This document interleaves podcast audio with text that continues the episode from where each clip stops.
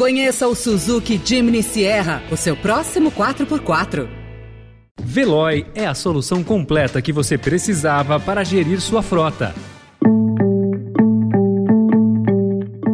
Olá, seja bem-vindo, seja bem-vinda. Começa agora mais uma edição do Notícia no seu Tempo. Esse podcast é produzido pela equipe de jornalismo do Estadão para você ouvir em poucos minutos as principais informações do jornal. Entre os destaques de hoje, grandes empresas são processadas no exterior por crimes ambientais. Em alta, golpes virtuais entram na mira do crime organizado e o risco de desastre com fogo cruzado em usina nuclear da Ucrânia. Esses são alguns dos assuntos que você confere nesta segunda-feira, 8 de agosto de 2022. Estadão apresenta Notícia no seu tempo.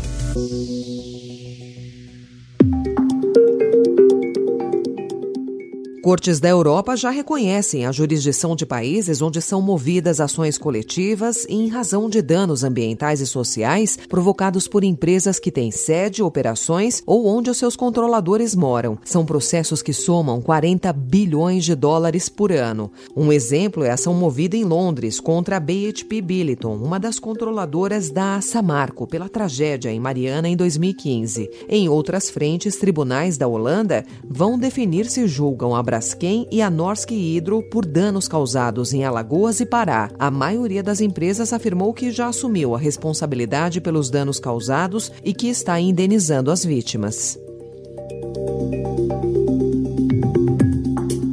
Na política, representantes das Forças Armadas já discutem como realizar uma contagem paralela de votos nas eleições deste ano, medida que o presidente Jair Bolsonaro tem cobrado desde abril. Em conversas reservadas, integrantes do Ministério da Defesa admitiram pela primeira vez que estão preparando essa tarefa. O mais provável até agora é que uma contagem patrocinada pelos militares use os boletins impressos pelas urnas eletrônicas após o encerramento da votação. Além dos boletins boletins de urna, outra alternativa avaliada para a contagem paralela seria ter acesso a dados retransmitidos pelos tribunais regionais ao Tribunal Superior Eleitoral. Militares lotados no Comando da Defesa, que têm acompanhado o processo de fiscalização das urnas junto ao TSE, afirmam que a decisão de realizar a totalização de votos por conta própria ainda não foi oficializada, tampouco comunicada ao TSE. E articuladores da nova Carta pela Democracia publicam um manifesto hoje para homenagear a Carta aos Brasileiros, documento de 1977 que defendia a volta do Estado Democrático de Direito em plena ditadura militar e que completa 45 anos nesta data. O texto também convida para participação no ato de quinta-feira, na Faculdade de Direito da USP, onde será lida uma nova versão em defesa do respeito à democracia e às eleições o procurador-geral do Ministério Público de Contas de São Paulo, Tiago Pinheiro Lima, ressalta que outro objetivo do documento é reafirmar os valores estabelecidos pela Constituição de 1988.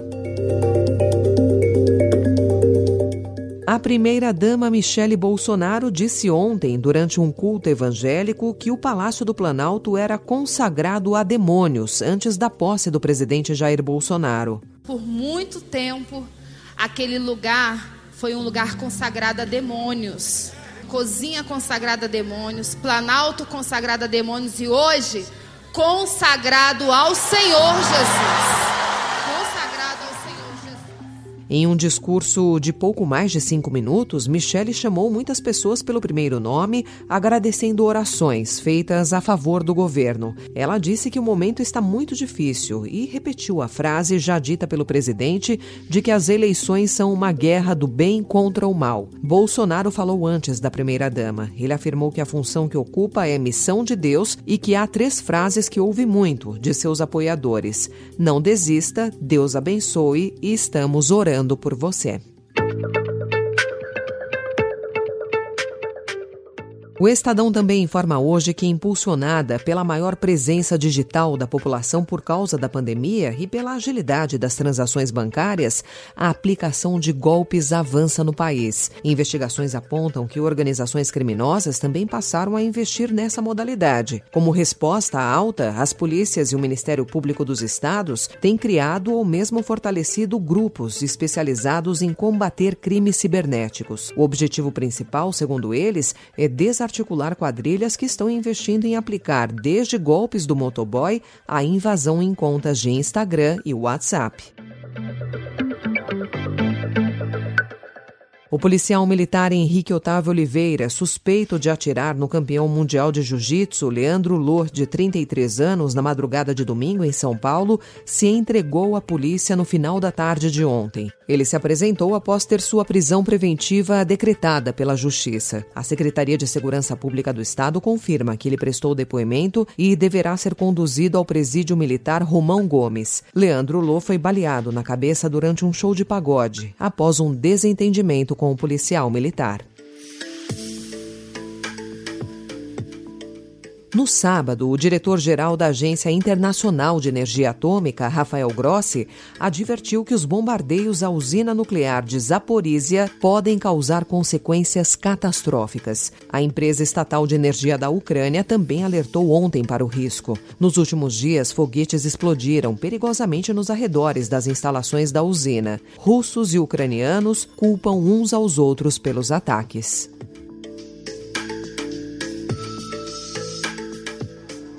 Dios y prometo al pueblo cumplir fielmente la Constitución y las leyes de Colombia.